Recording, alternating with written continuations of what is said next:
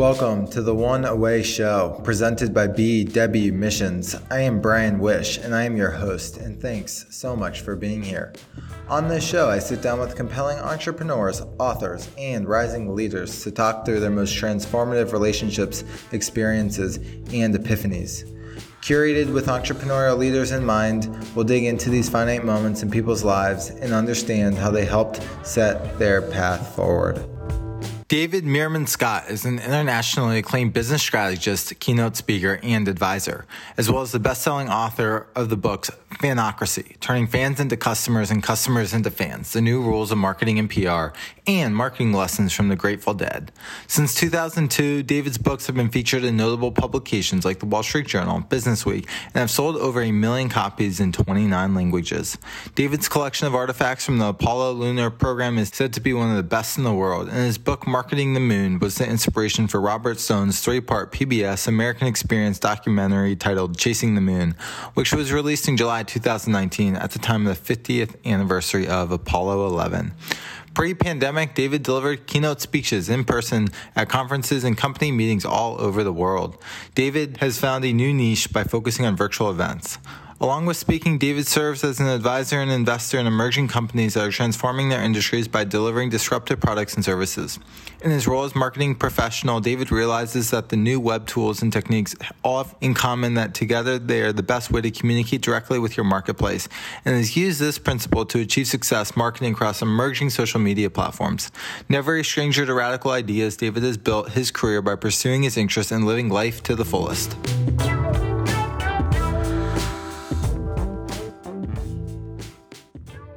David, welcome to the One Away Show. Hey, thanks, Brian. Good to be here. Yeah, it's a pleasure having you here, and been uh, I really enjoyed your work and uh, just your background that you come from, and uh, it's uh, it's an honor. So let's dive in, David. Uh, what's the one away moment that you want to share with us today? Yeah, so I was working on my eleventh book, and I decided to write a book about fandom and i was i was working hard on it. And i was thinking to myself gee you know it'd be really cool to um, um, get the perspective of a younger person on fandom. I'm in my early 60s i'm a man. Um, and i wanted to get um, someone who was younger perhaps, perhaps a woman. So i kept bugging my daughter reiko um, as I was doing the research for for for a book about fandom. And i'm like what are you a fan of? What's interesting to you? How would a millennial react to that? You know i was bugging her with all these questions. And then the moment was well gosh i, I it was like a light bulb goes off. And i should write this book with her and so I, I thought about it for like 24 hours before I broached the subject with her. And I said, Hey, Reiko, I'm writing this book. And she knew that, of course, because I've been bugging her about the re- for the research. And I said, How would you feel to write a book together? And then there was dead silence. And she's like, Tell me how that would work. And I said, I don't know how that would work. We'd have to figure it out. And um, it took her a couple of moments, but she agreed, and um, we embarked on a project together um, to write a book about fandom. Wow, what a meaningful experience between a father and a daughter. Um, and I'm I'm curious, you know, just for the audience's sake, uh, how how old is she? Um, when we started this project, um, which was about six years ago, she was 22 years old and was just entering medical school. Um, the project itself took um, about four years, and then the book published in the um, very beginning of 2020. And um, interestingly, about a couple of months after it published, she graduated from medical school and is currently an emergency room doctor at uh, Boston Medical Center doing her residency. So, what's interesting about the, the arc of our experience is that when she started, she was just entering med school. Now she's actually a doctor. Um, and what's super cool about having done this with her is that unique perspectives that each of us bring. You know, you've got a an early 60s white male who loves the Grateful Dead and a, a mid 20s woman who's mixed race who loves um, K-pop, and uh, and so we had lots of things that that we enjoyed um, that were similar. We both like live music, but many things that were utterly different. Mm. And um, you know, her being a being a doctor, utterly different into mm-hmm. K-pop utterly different. The experience of what it's like to be a mixed race millennial woman utterly different, mm. um, and so that just lended itself to be such a, a, a great experience, I think, for both of us, uh, and also made the book better. Totally, I'm sure. The perspective she could bring into the work was uh, profound. I'm I'm curious. Uh, this question works both ways, so uh, I'd love for you to maybe answer for her what do you think she learned the most about you as a person in this process? And what do you think you learned the most about her through this process? You know, was interesting was that we had to shed very quickly the father daughter dynamic. It wasn't going to work as a hierarchical relationship. Mm. I yes, I'm the father but I couldn't be the boss. So um, I think what we both learned is that that we could be true partners. Uh, and and I'm, I, I think I can speak to her on this subject. We both could be true 50 50 partners um, on this project. And I had to learn to be able to realize that in some cases, as we were writing and researching this book, um, her ideas were better than mine. And she had to learn uh, throughout the process that there are some cases where what I was doing wasn't the right approach. And she had to be strong enough as a person to say, you know, daddy, that's you're full of shit. That's not how we should do it. Um, we should change and we should do it a different way. Um, and I think it took us a little bit of time to to get there, but eventually we did get to the point where we approached it as full partners. And you know, I would give her, for example, a section of the book that I wrote for her to read and comment on. And, and she had no problem marking it up and telling me what sucked.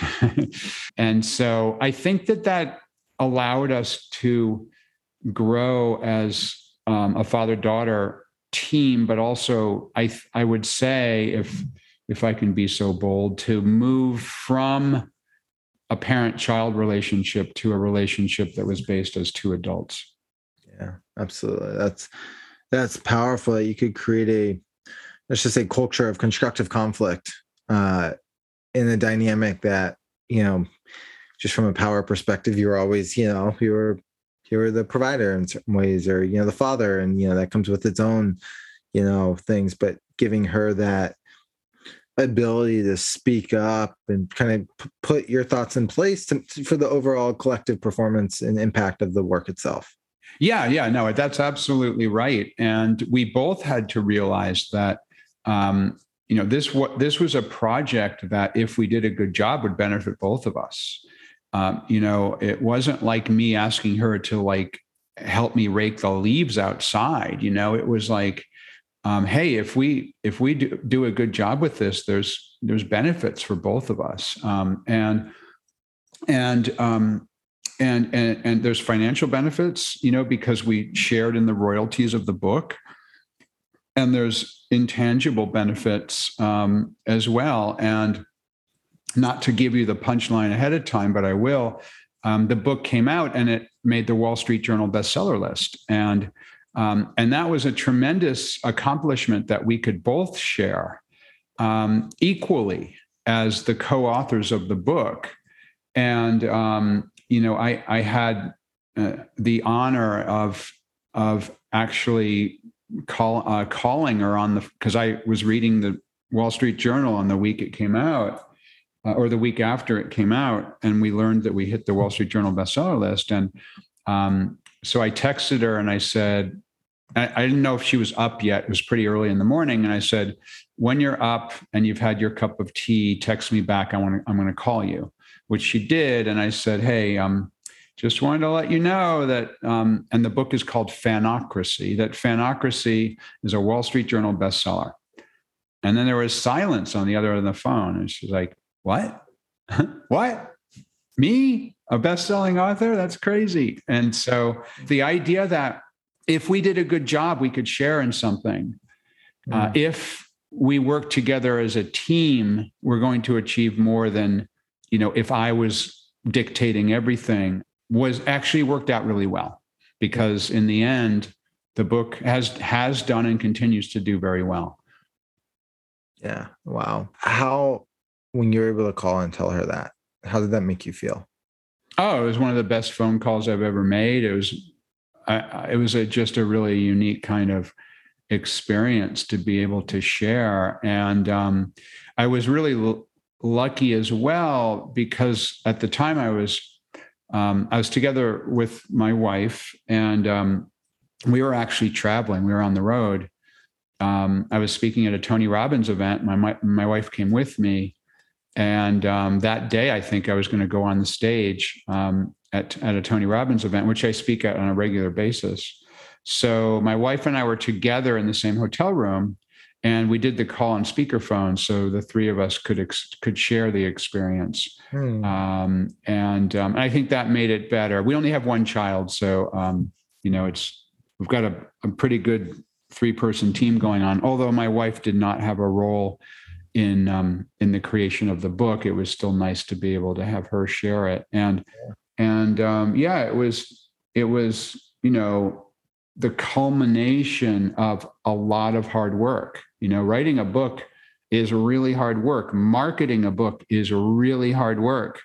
Um, you know, we did. Um, um, I think we did over 150 podcasts to promote the book. She wasn't wasn't on all of them, but she was on some we did speeches to promote the book. She and I spoke together on the stage a number of times. So there are many things that we did together that we had never done together. We'd never been on a podcast together. We had never done a video together. We had never done a speech in, in front of a live audience. This was pre COVID before. Uh, and all of that, all of those things were new experiences for us to share together.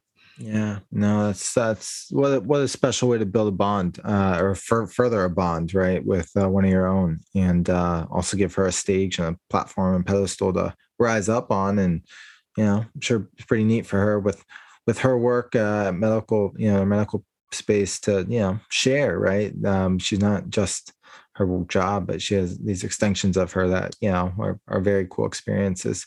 Yeah, and I and, and um, I would imagine over time that um, that that will benefit her in many different ways uh, as she's growing in her um, field that she's chosen to do um, medicine. She's actually an emergency room doctor. Um, you know, she's not just a doctor; she's a Wall Street Journal best-selling author who's a doctor. It's like it's super cool. Right. Absolutely.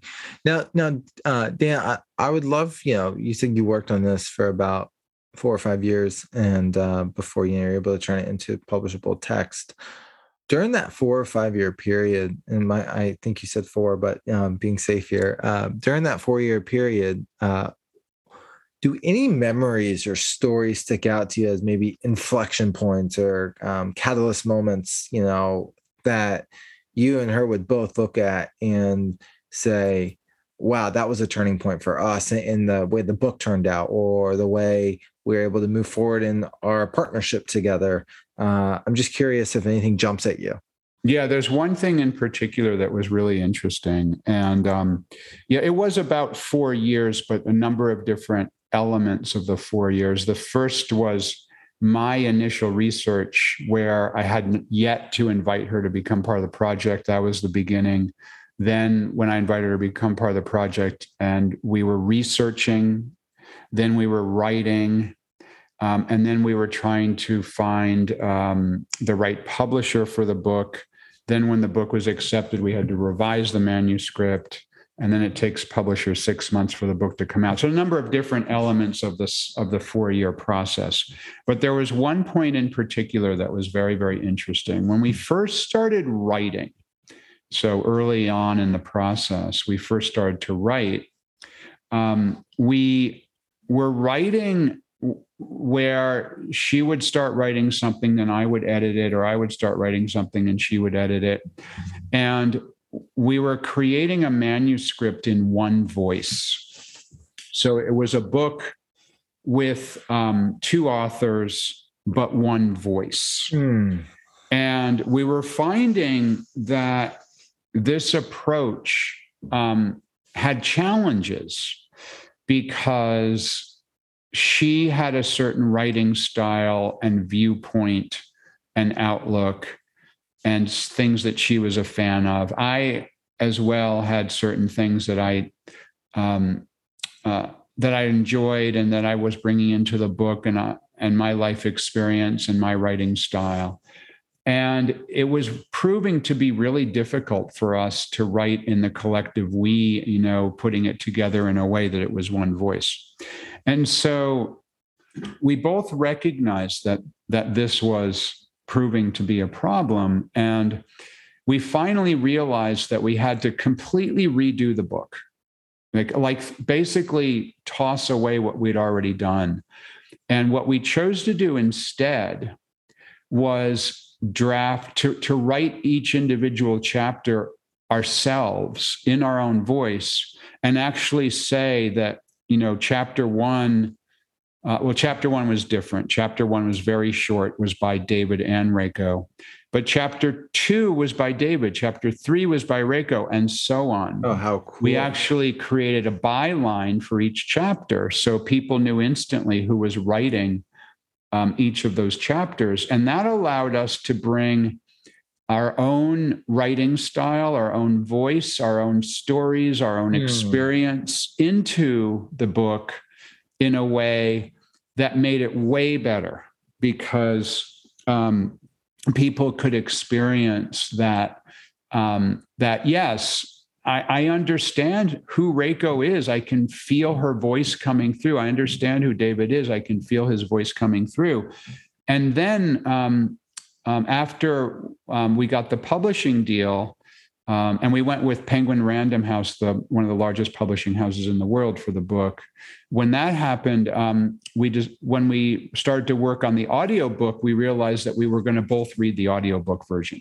So she read her chapters and I read my chapters, and that also made, of course, our individual voices come through because it was literally our individual voices.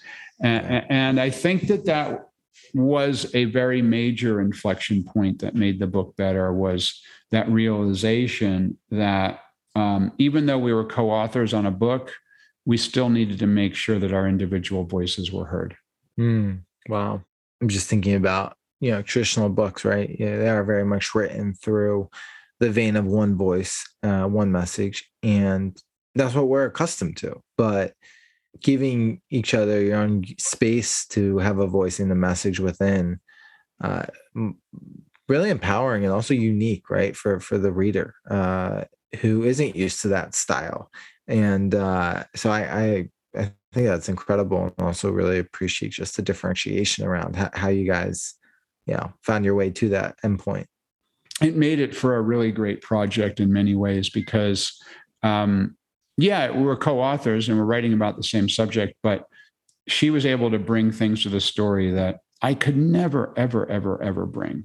I, I don't have the experience as a millennial woman. So I'll give you one example. Um, when she was going through medical school, um, actually prior to medical school, when she was in her under doing her undergraduate work, um, she went to Columbia University and studied, among other things, narrative medicine uh, as a pre med student. So, narrative medicine came out of Columbia University. It's the idea that you, uh, the best medicine is when the healthcare professionals understand the patient's underlying story.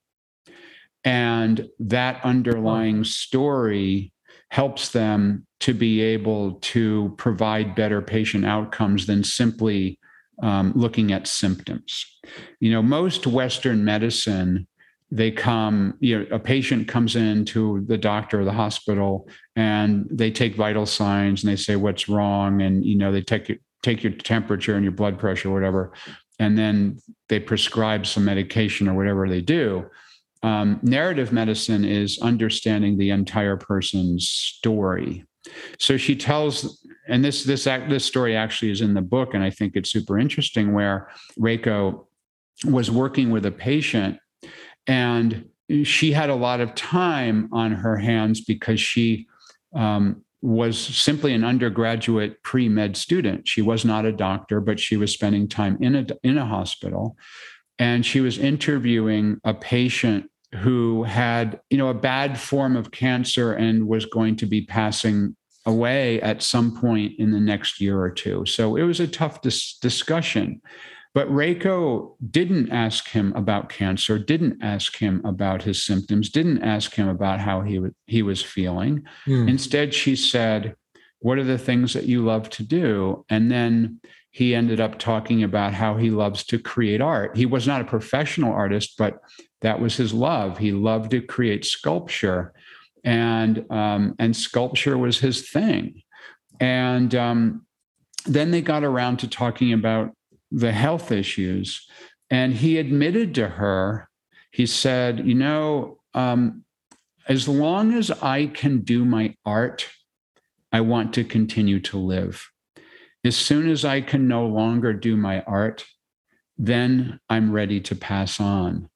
And to Reiko, as a future doctor, that was incredibly enlightening because the only way she could get to that was by understanding the patient's story.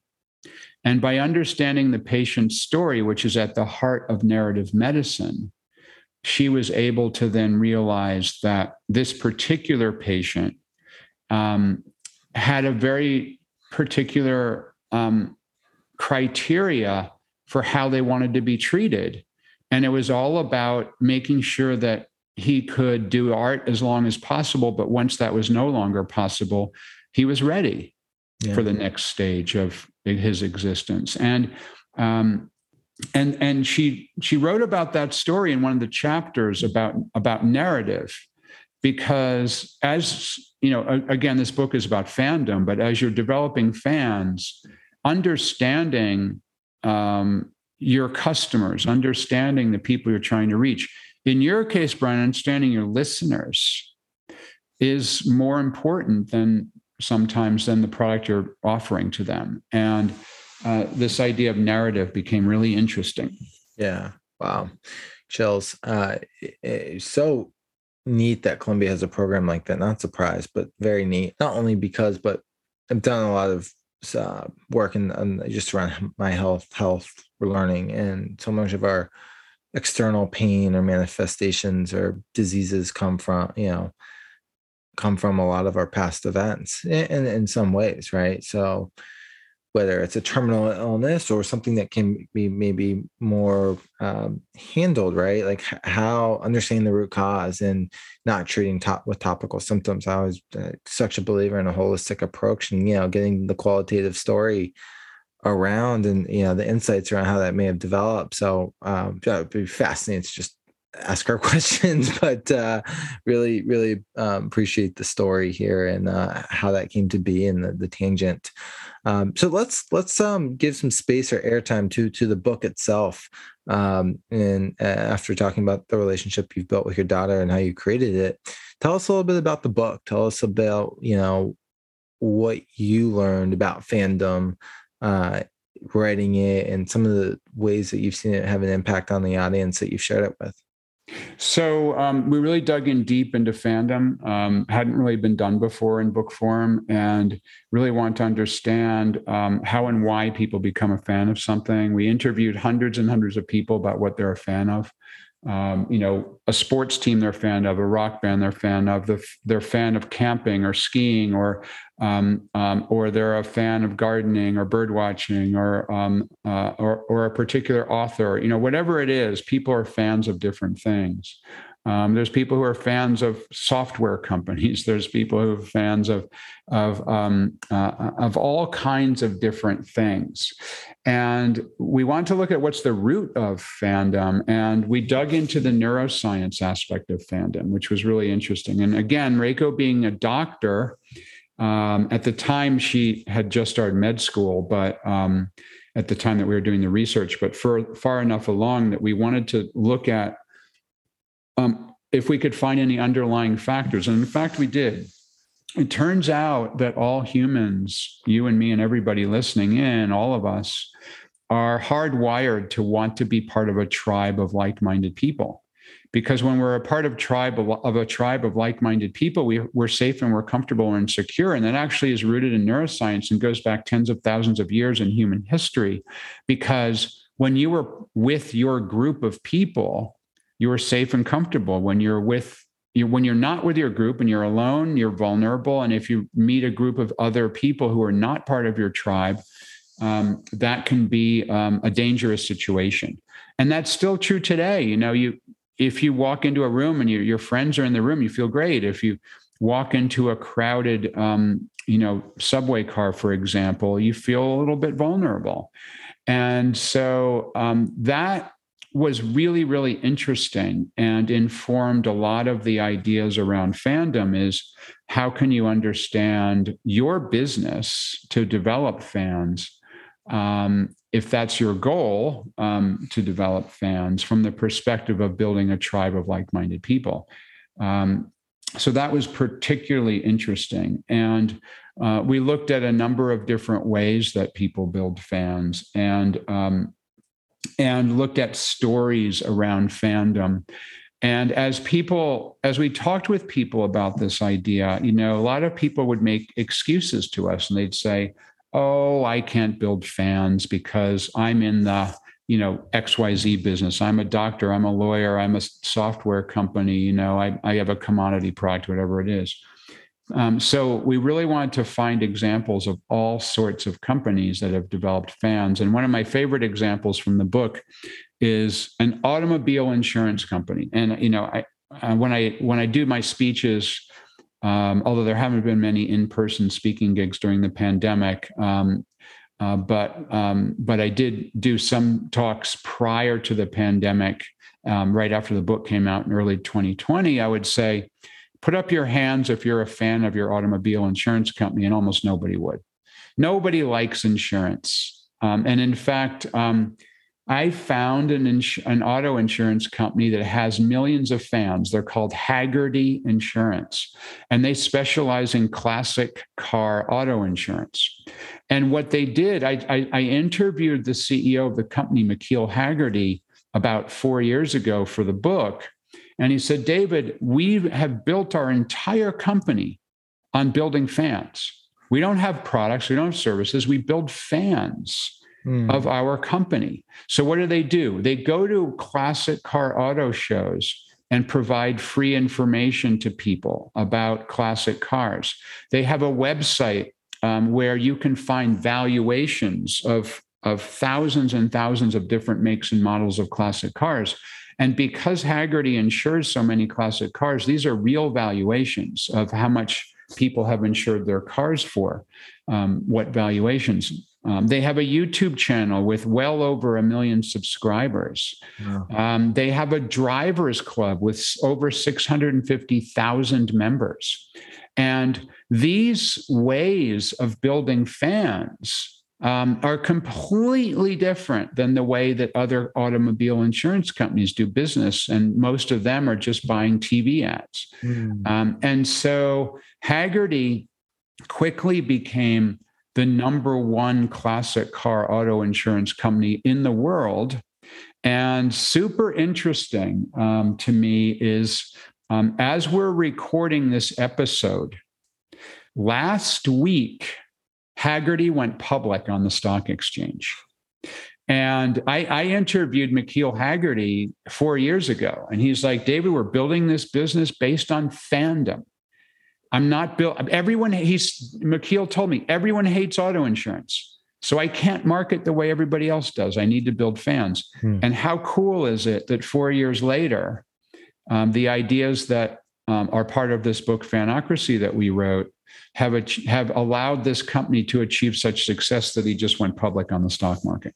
Yeah, it's very special. And from everything you said, it took a long long term approach with people versus a short term approach with paid ads, right? Um, and the underlying ways they did that, right, through the the free information, the YouTube, the classic car valuation site, you know, just a value value first company taking maybe an Adam Grant approach here of give give first type of model and uh, to to the people. What I want to ask uh, is is underneath right all these interviews that you did, and maybe I'm sure there were a ton of commonalities right between what it takes to actually build fans within an organization or within a sports team. What did you find as maybe some of the consistent overlapping criteria for someone was to say, I want to go out and build a like-minded tribe, what are the ingredients to, you know, to make that possible? Um, well, there's um, there's a number of different ingredients, um, and um, we we wrote about a number of them in the book. But um, underlying much of it is that it's not about selling products and services; it's about creating that tribe of people.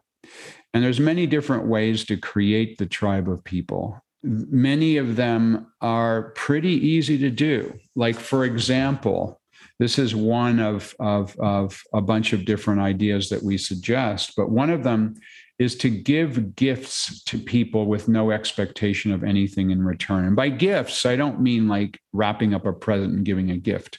Um, in the case of Hagerty, they have um, a YouTube channel, which is free. That's a gift to potential customers as well as existing customers. Hagerty also has um, classic car valuations. That's a gift they're giving with no expectation of anything in return. And that's the key no expectation of anything in return.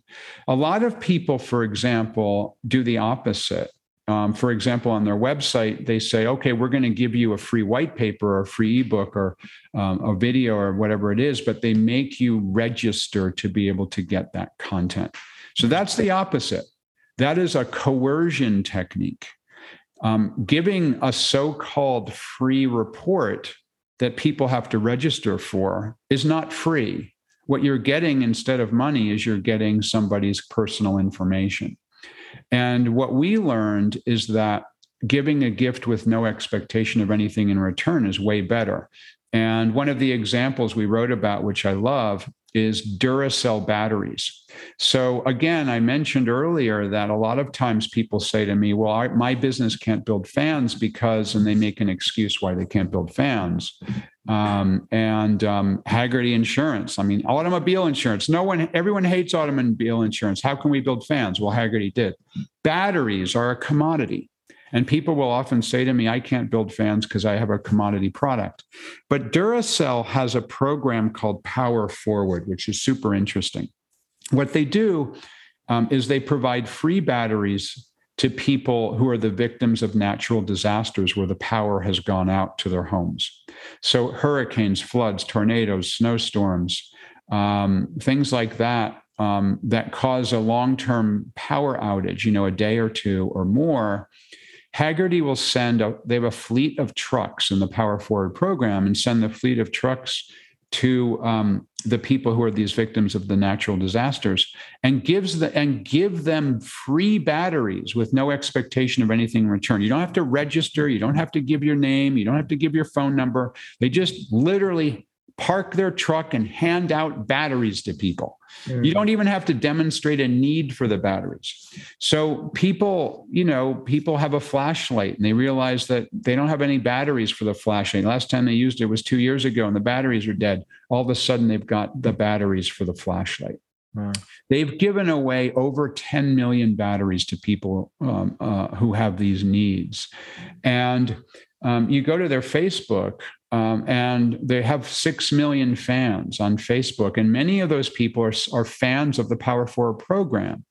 And um, um, I, I, we interviewed Ramon Bellantini, who is the vice president of marketing at Duracell. And he said, David, this is the best program we do. It's way better than anything else we do because every one of those fans who is given a free package of batteries will will remember that and they'll share with their family sometimes. Sometimes they'll share with their friends. Sometimes they'll share with social on social media.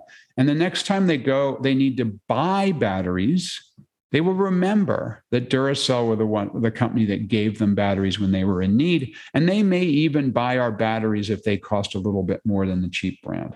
Uh, so um, while we came up with a number of different ways that people can become fans um, uh, one of them is giving gifts with no expectation of anything in return. Wow. What lessons, what lessons in, in not, not, not transacting a piece of value, whether monetarily, personal information, right? And just showing up for, for the people and doing it in a way that's going to serve them in the most wholehearted way. And, uh, you know, just serve them. So thanks for sharing the, the examples uh, on the website and also with Duracell uh, and, and how everything you learned from the book. David, this has been such a great experience uh, interviewing you, uh, meeting you digitally for the first time. Uh, where where can people find the book? Where can people find you? Where can uh, people check out everything you do? Um, thanks, um, Brian. It's been really fun for me too. Um, so we have a great website for the book at fanocracy.com. Uh, so go to www.fanocracy.com. There's a bunch of information you can get there. It's free. you can uh, see some videos and and uh, and whatnot. Um, from there, um, you can also find my social media. I'm David Meerman Scott. I'm the only one on the planet. So if you Google my name, you'll find me. On most of the socials, I am DM Scott, D M S C O T T. Thank you. Well, best of luck to you and excited to watch your journey unfold from here. Thanks. If you enjoyed this episode as much as I did, I hope you leave a review on the platform of your choice and share it with a friend who you think would find it valuable. If you'd like to receive our written newsletter and thought leadership, head on over to bwmissions.com backslash newsletter and subscribe. See you on the next show.